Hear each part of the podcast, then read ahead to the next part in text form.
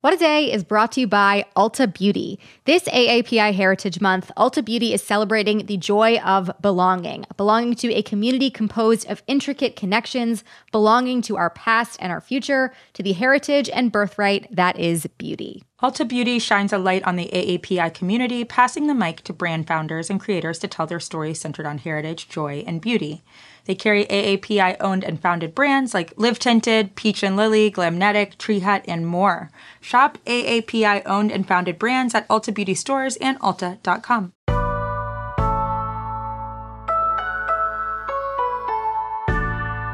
It's Tuesday, April 26th. I'm Gideon Resnick. And I'm Josie Duffy Rice, and this is What a Day, where we're entering the free love era of sharing our Netflix login. Yes, uh, we don't know how much time we have before the crackdown, so we basically are going to turn our Netflix account into one big commune while we still can. We are all one, and we are all watching Is It Cake? On today's show, President Biden will nominate a new ambassador to Ukraine. Plus, New York State is holding Trump in contempt of court until he cooperates with its investigation into his company. But first, the big news of the day Elon Musk and Twitter. We have some breaking news right now. Elon Musk has agreed to buy Twitter for $54.20 a share. This means that the world's richest man is going to effectively control one of the most influential platforms. Taking the social media company private and taking the free speech debate in America to a new level. Honestly, Gideon, what could possibly go wrong is what I want to know. Nothing. We've been talking quite a bit about Musk and Twitter over the last few weeks, but Gideon, this all seems to have accelerated really, really quickly in the past 48 hours or so. Is that right? Yeah, absolutely. The deal was ultimately reached yesterday after this really kind of bizarre saga where Musk had bought up all these shares at one point. Then he made this offer without financial details, and it seemed like Twitter was going to rebuff it. And then he ultimately got the funding in order to make this happen, all in kind of quick succession. And over the course of this, no one really knew, besides him, I guess, whether he was being fully serious. But in the end, I suppose he was. I honestly would have bet he was not being serious. I did not take this seriously until today. So mm-hmm. I guess don't take my predictions on anything seriously ever. Yeah, it's, so it's hard to wrap my head around this. But what have Musk and Twitter said about the agreement that they reached? Yeah, it's been all copacetic so far. So once the deal was announced, Musk said in a statement that, quote, free speech is the bedrock of a functioning democracy, and that he wants to make the platform's algorithms open source, quote unquote, defeat spam bots, and quote unquote, authenticate all humans. What that will inevitably mean for users in practice is where there are just tons of unknowns at the moment. I think we know that it means he is going to give everybody a blue check, so nobody has a blue check because deep down we're all blue checks or something. Exactly, exactly. Uh, and according to the New York Times, Twitter CEO Parag Agrawal told employees in a staff meeting on Monday that Musk, quote, wants Twitter to be a powerful, positive force in the world, just like all of us. There were a lot of questions from staffers, though, you know, some of whom have talked about being left in the dark through all of this, about what is actually going to happen to Twitter, the platform, what's going to happen to their jobs, and a lot more when the company inevitably does go private in this deal and the board of directors disbands. Yesterday, I had the chance to speak with Mike Isaac. He is a tech reporter at the New York Times and one of the reporters who reported on that very meeting. And I started out by asking him, I think, what was on a lot of our minds. How the hell did we get here? It's just wild. Like, if you would have told me literally three weeks ago that I would be writing the headline Elon Musk buys Twitter, I would have laughed in your face. This seemed like such an improbable outcome to so many folks, especially because most of the past month it felt like a joke. Like, yeah. first it was like, oh, he's kind of buying up stock. Then it was, oh, he's going to join the board. Then he was suddenly not going to join the board and then it became hostile. And so it was like very back and forth between is this a friendly thing? Is this not a friendly thing? Right. And then only over the past week did it become clear he was actually lining up financing. He was actually talking to banks. And over the weekend is basically when twitter's board of directors had to convene and be like is this something that we can accept. And so what they did was evaluate the offer. Can we get more than $54.20 per share? Or is this the best offer we can get? And ultimately, they found that this was the best offer they can get. And now subject to closing of the deal in three to six months, Elon won the bid. Yeah, and was it surprising on the like financial side of things that he was able to like amass this so quickly? I feel like there was a moment last week where it seemed like there was a question of does this person who is the richest man in the world have the liquid assets to do this? He is the richest man in the world and most of that is tied up in Tesla stock. Mm-hmm. But like he's not running around with 44 billion in his pocket or in the bank account even. So he did have to do some maneuvering, which is why last week he was on the phone talking to other banks and other private equity firms to essentially pledge to loan him money to do this deal. Mm. I agree with you. It is wild that he did it in like a week. He lined up all this financing. So you were just in this all hands staff meeting for Twitter. What were some of the initial reactions you heard there? People at Twitter are really upset, mostly because they've been dealing with this in the dark. Their CEO and internal communications inside of the company have been pretty sparse. Part of that is just by the nature of how these deals work. Legally, executives are bound from saying much of anything, things get leaked. That said, I think beyond that, people who understand that also are concerned about what that means for the future of Twitter. Elon has said, I want to make this ultimate free speech network. It's unclear what that means, but I think people are worried. You know, we've done all this work over the past few years to make the product safer. So is this person who is now our owner, who is taking us private, going to unwind a lot of the work we have done? What has he actually said that he wants to do in terms of implementation there? And also like to that point what can he do on his own unilaterally to make the changes that he's talking about? First of all he said he wants basically all speech to be allowed except for like what would be a crime. Mm-hmm. and even that is pretty vague. It's not like one thing rules all and right. twitter already has to sort of abide by different countries and their laws. He sort of wants to get rid of advertising in the sort of subscription product that they have. He has a real big problem with bots and like robots who are shilling cryptocurrencies and stuff like that on the platform.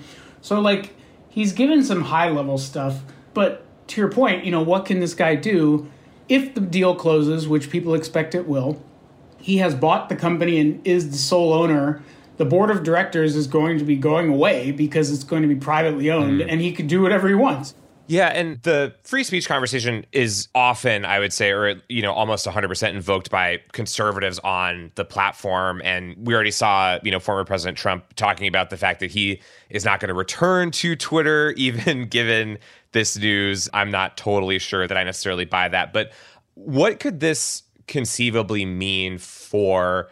The like conservative media landscape. You know, a lot of folks are sort of wondering, you know, whether Trump comes back or not. But I think you do have to think of it as like, well, are they now lifting account bans for other folks, not mm. just Trump? I think there's a list of folks who you can go back and be like, well, you know, these were sort of gone according to the old rules, and now are those old rules still applicable, or is it like all bets are off? Right. But like, I imagine to your point, a lot of the sort of media ecosystem that revolves and relies a lot upon Twitter is already sort of kicking into high gear and thinking, how can we use this version of it? Right. We're not talking about something that is closing overnight, right? He's not being given keys to HQ tomorrow, as it were. So, what happens in the interim between what occurred on Monday and the eventual expected takeover? Yeah, so regulatory review, probably by the Department of Justice and the FTC. My colleagues in Washington think that's going to pass. And it's sort of like a period of basically the acquirer making sure everything is okay with the company being acquired. And that they build in these things called breakup fees, which for any reason the deal falls apart which is usually damaging to the company, they might charge Elon a billion dollars or more, mm. however much they agreed upon as a result of that. There are like safeguards in place for Twitter in case this does fall apart or some unforeseen thing happens. So it's not guaranteed, but I think the next few months are just sort of every different agency, global agencies, sort of checking out the deal and seeing if it makes sense for them to intervene or not, as well as taking the temperature of the business and making sure everything under the hood is going well in due diligence. And Josie, that's my conversation with Mike Isaac, a tech reporter at the New York Times. We're going to keep following all of this as it develops and link to Mike's work in our show notes. And later on in the episode, we'll pay tribute to some life changing tweets in the era BEM. that means before Elon Musk. What a time. Very life changing moment for all of us. But that is the latest for now.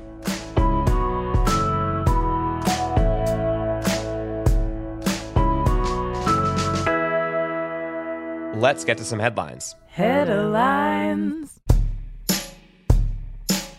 An update on Ukraine. U.S. Defense Secretary Lloyd Austin said yesterday that he hopes the war will ultimately reduce Russia's military capabilities. We want to see Russia weakened to the degree that it can't do the kinds of things that it has done in invading Ukraine. He made that comment after taking a diplomatic trip to Ukraine with Secretary of State Antony Blinken. They also announced that the U.S. will give an additional $700 million in military aid to the country. That means that in total, America will have given about $3.7 billion for Ukraine to arm itself with weapons, defense systems, and more. Meanwhile, President Biden said that he plans to strengthen the U.S. presence in the region by nominating longtime diplomat Bridget Brink to be the next ambassador to Ukraine. That role has been vacant since 2019 when then President Trump unceremoniously removed her predecessor. That came up during Trump's first impeachment hearing. Brink's currently the ambassador to Slovakia, and if confirmed to this new position, one State Department official said she would be, quote, uniquely suited for this moment in Ukraine's history. The Supreme Court announced yesterday that it will take up the case of Rodney Reed, a death row inmate in Texas whose execution was stopped in 2020 after his case garnered national attention. Reed was convicted of capital murder in 1998, but has maintained his innocence ever since. He and his lawyers have long said that running a DNA test on the evidence in Reed's case will exonerate him, but a U.S. appeals court ruled that evidence couldn't be tested because the statute of limitations had expired. Meaning it'd been too long since the conviction to revisit the case in court, but not too long to keep him in prison. That is the logic of the criminal justice system, folks really unimpeachable. Reed and his team appealed the decision to the Supreme Court, which accepted the case on Monday. The justices will look into whether officials can proceed with the DNA test, and its decision could set a precedent for similar cases. It's unclear exactly when arguments will start, but Reed's legal team says it's looking forward to making the case for Reed's innocence. The Supreme Court announced that it had decided to take up Reed's case on the same day they heard arguments in Nance v. Ward, which considers the cruelty of lethal injection in some cases. Also, following up on a Texas story we covered last week, the state halted the execution of death row inmate Melissa Lucio. On Monday, the highest criminal court in Texas ordered an indefinite stay on her killing just two days before she was set to be executed. Her case now returns to a lower court to review new evidence that could overturn her sentence. The COVID lockdowns in Shanghai are entering their fourth week, but Beijing might be next in line to go under an extensive citywide lockdown. Officials there announced they would begin mass testing residents for the virus, and the initiative came in response to a small spike in cases in the Chinese capital over the weekend. And it will require residents to get tested at least three times for the virus over the next few days, getting them close to the point where it becomes unclear where the nose ends and the swab begins, as is the case in many David Cronenberg movies. Officials also began quote unquote targeted lockdowns of certain high risk neighborhoods on Monday, closing off some roads and apartment buildings. Beijing residents were quick to rush to the grocery store to buy food and other supplies in bulk, fearing that this would be the first step toward their own Shanghai style lockdown that will require them to stay home for several days. Beijing officials do not want things to get to that point, hence their aggressive response to a relatively small amount of new COVID cases throughout the city. But such measures indicate the country's overall determination to get ahead of the highly transmissible Omicron variant and stop yet another widespread outbreak. Trump's if I'm free, I'll stop by approach to being sued has caused him to be held in contempt of court in New York State. This pertains to the lawsuit against him by New York Attorney General Letitia James, which is investigating whether Trump falsely inflated the value of his assets for financial gain. James's office repeatedly requested a set of records from Trump, including handwritten post it notes, and he has refused to send them. Under the new contempt order, the former president will be fined $10,000 per day until he sends those documents or provides sufficient detail indicating his office searched for and couldn't find them. In more news about the far right maybe incriminating itself in writing, CNN obtained over 2,000 text messages that Trump's former chief of staff Mark Meadows sent and received in the days between Election Day 2022 and Joe Biden's inauguration. These texts were provided to the House January 6 committee, and they pull further into focus the key role Meadows had in his party's efforts to spread misinformation and overturn the result of the 2020 election. Among other things, the texts put Representative Marjorie Taylor Greene on the record in mid January advocating for Trump to prevent Biden from taking office by imposing martial law. She spelled it like you spelled the name Marshall with an SH because she skipped civics to do CrossFit. Notably, Greene testified last week that she did not recall whether or not she had encouraged the president to take this step. Josie, I think people are not understanding what she was saying here, which was invoking the kind of martial law where only Eminem Mm. would be played on every audio Mhm, device throughout the mhm. country. Yeah. Which is a far scarier thing to propose, in fact. Uh, those are the headlines. We'll be back after some ads with our fondest memories of Twitter from when we still loved it unconditionally. What a Day is brought to you by Monarch Money. Are you saving for a down payment, a wedding, a dream vacation? Monarch makes it easy to help you reach your financial goals. Monarch is the top rated all in one personal finance app. It gives you a comprehensive view of all of your accounts, your investments, transactions, and more, all in one place. You can create custom budgets, track your progress towards financial goals, and collaborate with your partner. Really just makes it easy. After trying out Monarch for yourself, you'll understand why it's the top rated personal finance app. And right now, listeners of this show will get an extended 30 day free trial when you go to monarchmoney.com slash WAD. That's M O N A R C H M O N E Y dot com slash WAD for your extended 30 day free trial. It is Tuesday, WAD Squad, and today we're doing a segment called WAD Remembers, where we bid a fond farewell to something that's not a person, but has still enriched our lives over the years and is still about to be dead. The subject of today's segment might strike some listeners as premature. It is the website that's well on its way to being owned by Elon Musk, Twitter. Hmm. Obviously, Gideon, you and I have both spent a bunch of our precious time on this planet using Twitter. Sad. We're not necessarily saying we're going to get it off of it right away once Elon takes over because unfortunately our brains have developed in such a way that we now depend on it to survive. but it does feel like some of the tweets that made the site so special are going to lose their luster. We're not going to be able to enjoy them anymore without feeling like we're somehow putting money in Elon's pocket, which we will definitely use to build a tunnel that doesn't work. A tunnel that will allow no outside liquid, such as rain, into it See? from an event such as a hurricane. Only on Twitter can someone that rich prove they're that stupid, and that is the beauty of that website.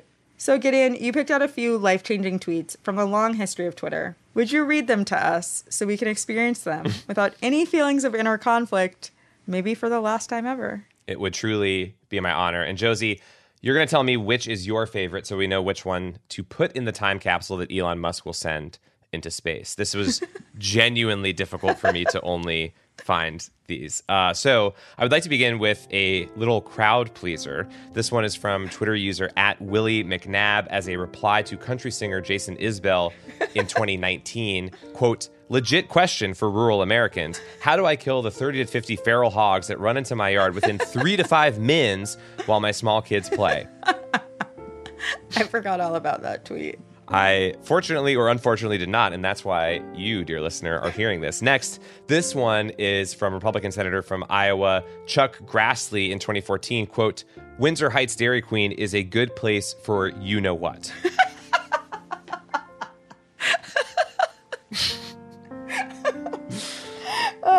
Chuck Grassley is honestly the most underrated person on Twitter. I'm telling you, I brought the heat. I brought the heat. Uh, but lastly, from the NBA All Star and just one of my general favorite people, Shaq, in the early days of Twitter, 2009, quote, I'm at Knott's Berry Farms in my butt's too big to fit into seats on ride. Ah, parentheses, that's me yelling, close parentheses. Um, oh man. So now do I choose? Now you choose. What was your favorite? As a reminder to everybody, uh, we have Feral Hogs. 30 to 50 feral Yeah. hogs. We have Dairy Queen, good place for you know what. And we have uh, Shaq attempting to ride rides at Knott's Berry Farm, and his butt's too big. I think the Chuck Grassley one's my favorite. It is truly surreal. And if you're wondering what Chuck Grassley is talking about, the answer is nobody knows because No one. nobody knows what Chuck Grassley is talking about ever on Twitter. And that is the beauty of Twitter. In more than one occasion, when somebody has referenced a Dairy Queen in a location, I have told them this is the place for you know what. That's how much that particular phrase has stuck with me with no further explanation. Like, I'm a huge Blizzard fan, so I think people assume that's what I'm talking about. But, like, whenever there's a Dairy Queen, I'm like, that's a good place. Yeah. I promised that I wouldn't read so many of the other ones that I submitted. I have one more that got close to the cut. Uh, let me take you back to January 7th, 2019. At Cher said, quote, I need to shoot my phone. Every word is capitalized, by the way. Honestly, same. Cher. Yeah. Cher. Really same. always summarizing what all of us are thinking. Uh, that was Wad Remembers. Tell a tweet that you love it while there is still time. That is all for today. If you like the show, make sure you subscribe, leave a review, send Trump's post it notes to court, and tell your friends to listen. And if you are into reading and not just Shaq's tweets from 2009, like me, What a Day is also a nightly newsletter. Check it out and subscribe at crooked.com slash subscribe. I'm Josie Duffy Rice. I'm Gideon Resnick. And, we'll, see you on, our, commune slash Netflix, account. Yes. Everybody's invited. If you go subtitles on Ugh. and I go subtitles off, Do not go subtitles. and we toggle again. like that, Yeah. it's not going to work. It's not going to work. Absolutely not. Turn your subtitles off. It's too much. we'll have to set a ground rule. Mm-hmm. Yes. Agreed.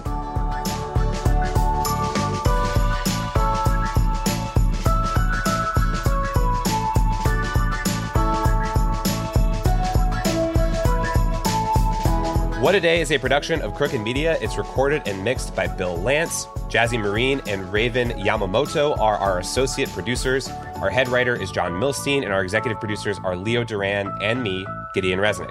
Our theme music is by Colin Gilliard and Kashaka.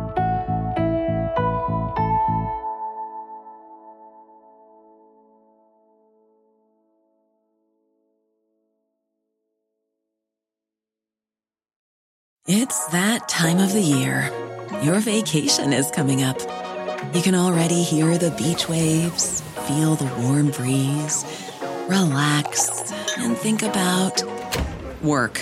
You really, really want it all to work out while you're away. Monday.com gives you and the team that peace of mind. When all work is on one platform and everyone's in sync, things just flow wherever you are. Tap the banner to go to Monday.com.